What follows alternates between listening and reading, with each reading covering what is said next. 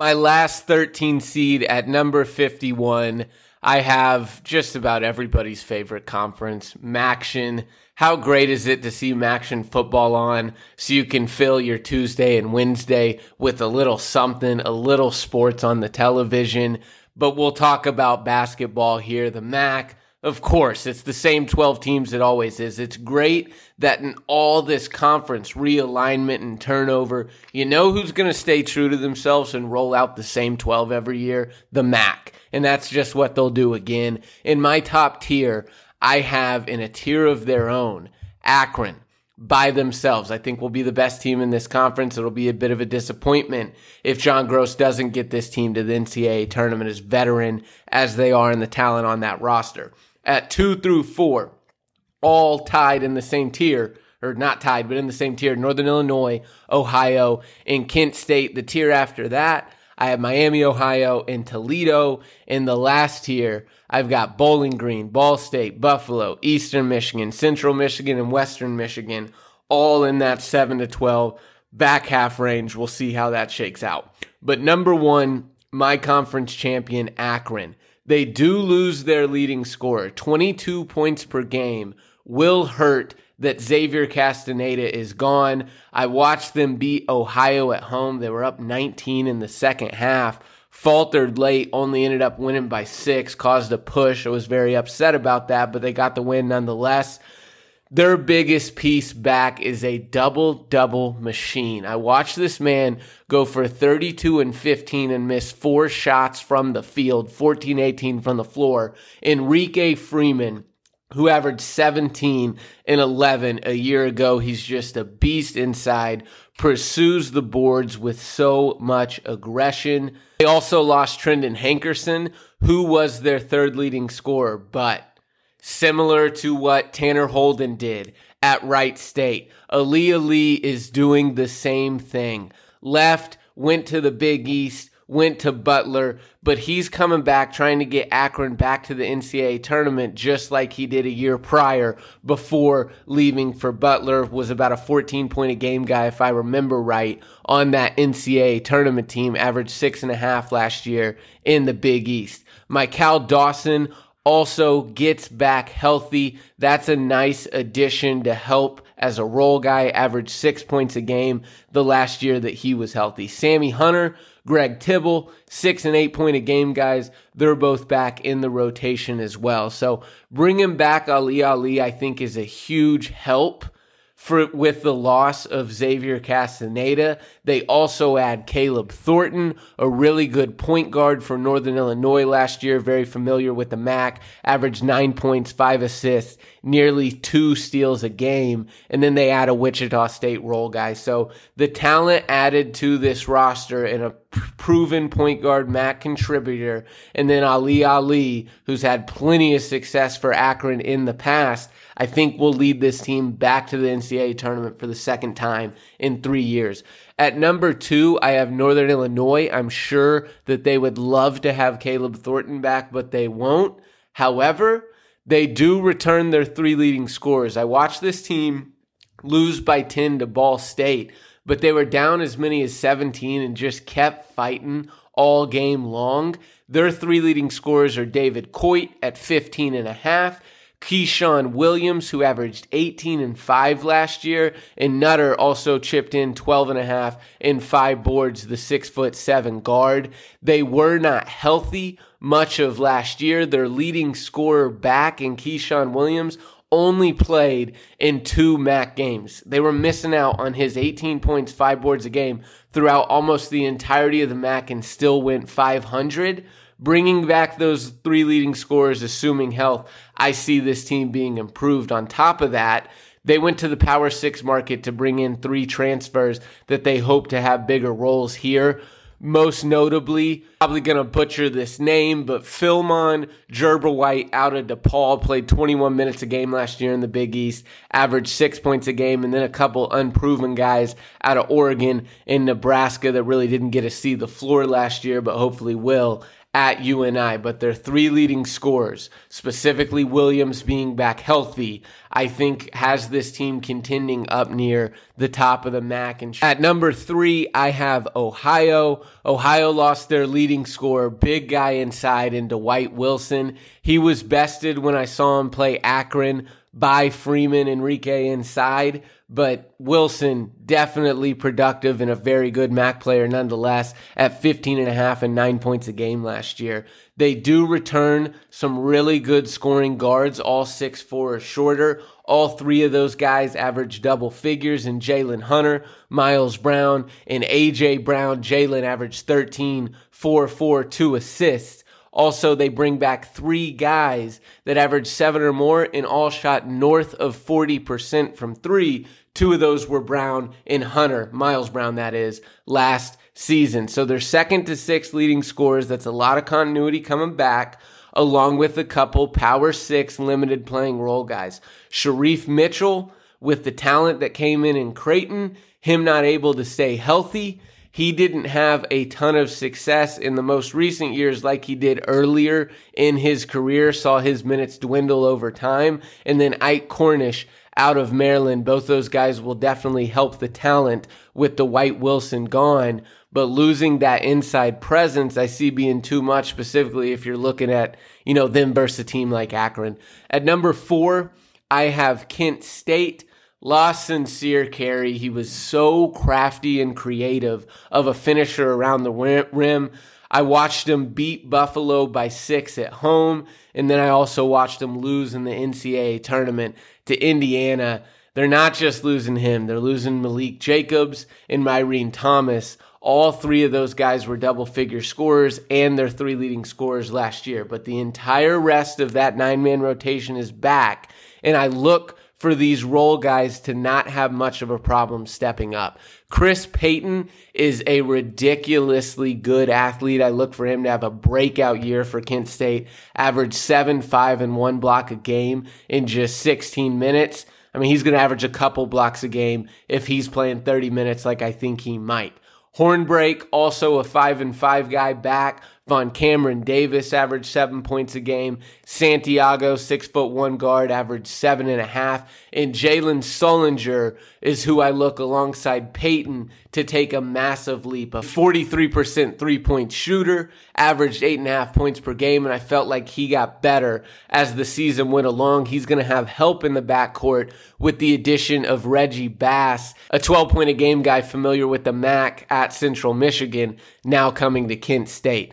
In the next tier at five and six, I've got Miami, Ohio, and Toledo. Miami, Ohio, decent amount of continuity, lost their leading scorer at 17 points a night, but do bring back their second, third, and fourth leading scorers, Morgan Safford and Anderson Mirambeaux. 15 and a half and six, 14 and 6 for those two guys, good rebounders along with good scorers. They bring in a couple D2 transfers along with a Northern Illinois transfer that averaged 9 and 3. Northern Illinois got to be a little upset. I mean, I've got them at 2 and, you know, a couple of their solid contributors from a season ago that could have returned are on pretty good teams in the MAC. Miami, Ohio went 6 and 12 or 8th in the conference last year, but I think they will be improved this season with a couple D2 transfers, the UNI transfer and Hunter, and bringing back three of their four leading scorers. Should be pretty veteran as well. Toledo went 27 and 8, 16 and 2 last year, were first place in the regular season in the MAC, but their three leading scorers are gone. Ray J. Dennis, Millner, Shumate, all three of those guys averaged over four boards and over 16 points a night. That's a killer to lose those three. Dante Maddox, Tyler Cochran are their two double figure guys that do return. Both of them shot 43 and 45% last season, and they bring in a double figure transfer out of William and Mary in Ben Wright. Raheem Moss also averaged eight and a half. So they've got four proven guys that clearly can score a little at the division 1 level, but that is truly about it. And they are going to be pretty young outside of that, going to have to play a lot of freshmen this season Toledo's definitely going to drop off, losing Shumate, Millner, and Dennis. Certainly had to be disappointing with all that talent to not make the NCAA tournament last year, especially after winning the regular season. At 7 to 12, I have in the same tier Bowling Green, Ball State, Buffalo, and then the directional Michigans. Bowling Green, Todd Simon in his first season left after seven years at Southern Utah. Michael Huger let go after eight years at Bowling Green. A lot of the scorers left al- along with them only bring back their fourth and sixth leading scorer, but they bring in quite a few double figure scoring transfers. Coach Simon was able to bring over his former player, Jason Spurgeon, hopefully can help implement his system, his coaching style to the rest of the team, averaged 10 and 6 last year. DJ Smith, another double figure guy from Arkansas Little Rock. Deshaun Phillip averaged double figures last year at Maryland Eastern Shore. They also bring back their fourth leading scorer who averaged 10 and 6 in Rayshawn Agee. And then Trey Thomas, six points a game in the SEC at Vanderbilt will be a nice addition as well. So that's why I have this Bowling Green team and the talent in the transfer market that they brought in being better than this remaining slew of teams at the back of the pack. Ball State at eight loses their four leading scorers. They were a fun team a year ago. Demarius Jacobs, Jalen Sellers, Jarron Coleman, Payton Sparks, all 12 to 14 point a game guys. They were very balanced and all have either graduated or opted to leave the program. They bring a couple near double figure scoring transfers, eight and nine point a game guys in Jalen Anderson out of Loyola Marymount and Ethan Britton Watts out of Boston. Mickey Pearson is back. I watched him go for a double double in their win over Northern Illinois back in mid February of the past season, went for 10 and 11. He averaged eight and five and a half this last year. And Basheer Jihad, seven point a game guy, is also back. But those are really the only four proven D1 contributors. And for the remainders, it will be freshmen or a D2 transfer that are going to have to be ready to contribute right away.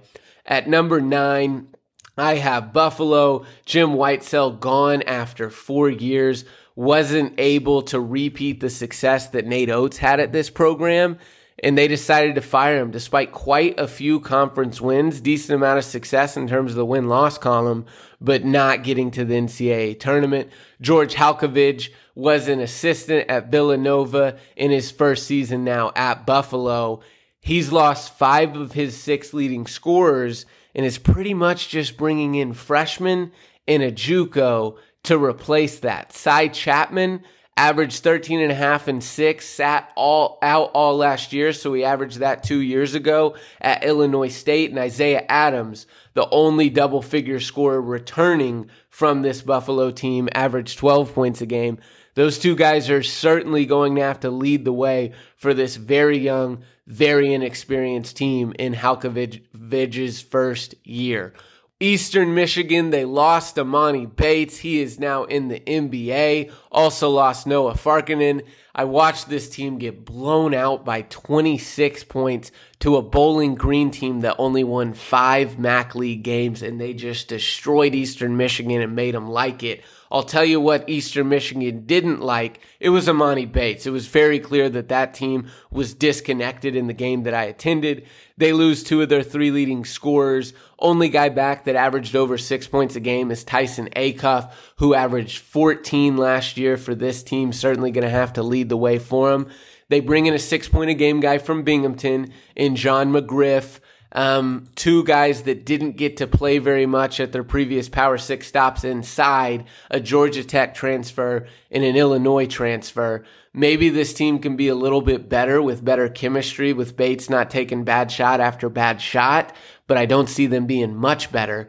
And given that this is a conference, only the top eight go to the conference tournament, I don't see Eastern Michigan or any of the directional Michigans making the conference tournament. Central Michigan, 5 and 13 last year, finished tied ninth, lost three guys that averaged 12 or more points a game, two of them averaged 16 or more in Kevin Miller, Reggie Bass, and Jesse Zarzuela. They do bring back a 14 and a half and six rebound guy in Brian Taylor. Marcus Harding did average nine for this team, but that's really all of the proven scorers that are back. Going to be a ton of JUCOs and unproven guys outside of the two D1 transfers and Paul McMillan, who averaged six at NJIT, and Anthony Pritchard. I watched Pritchard in high school play my hometown Fort Gibson. He's a very good basketball player, averaged nine points, four assists, three rebounds in the American at Tulsa last year. Look for him to have even more success with a bit of a step down in competition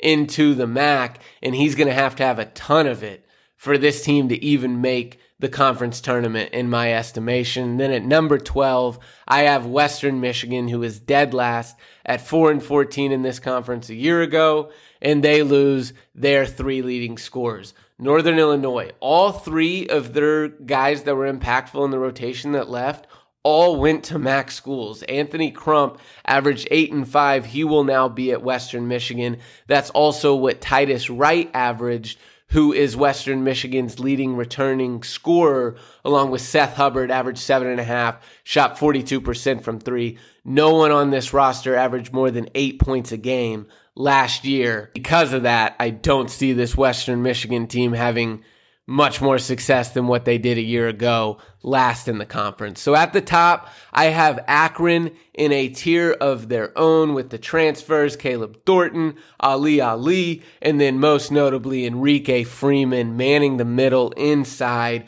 a great rebounder, a good scorer, does an awesome job of using his body and playing physical. The six foot seven senior plays so much bigger than that Akron will win the MAC with Northern Illinois, Ohio, and Kent State, as I have as the teams a tier below trying to chase Akron.